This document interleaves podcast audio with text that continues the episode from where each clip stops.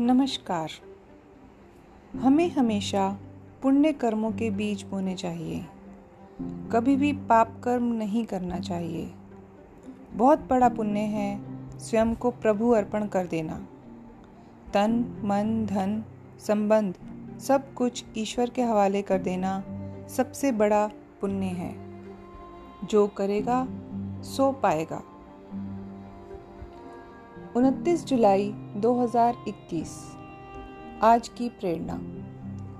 दयालुता से व्यवहार करें, प्यार से बातें करें और नम्रता से कार्य करें तो सब कुछ अच्छा हो जाएगा। आज से हम दयालु, स्नेही और विनम्र बनकर रहें। आइए अब चलते हैं सत्य की राह पर। हमारे जीवन का उद्देश्य खुश रहना है।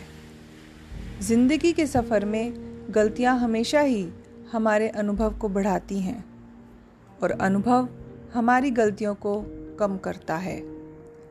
अगर हम स्वयं अपनी गलतियों से कुछ ना कुछ सीखते हैं तो ये बात भी सही है कि दूसरे लोग हमारी सफलता से सीखेंगे। कहते हैं, जिस प्रकार बारिश की बूंदें भले ही छोटी हों, लेकिन उनका लगातार बरसना बड़ी बड़ी नदियों का बहाव बन जाता है। ठीक इसी तरह हमें भी छोटे छोटे सतत प्रयास करते रहना चाहिए। ध्यान रहे कि हमारे छोटे छोटे प्रयास निश्चित ही जीवन में बहुत बड़ा परिवर्तन लाने में सक्षम सिद्ध होते हैं। इसलिए प्रयास छोटे ही सही, किंतु लगातार होने चाहिए। ओम शांति।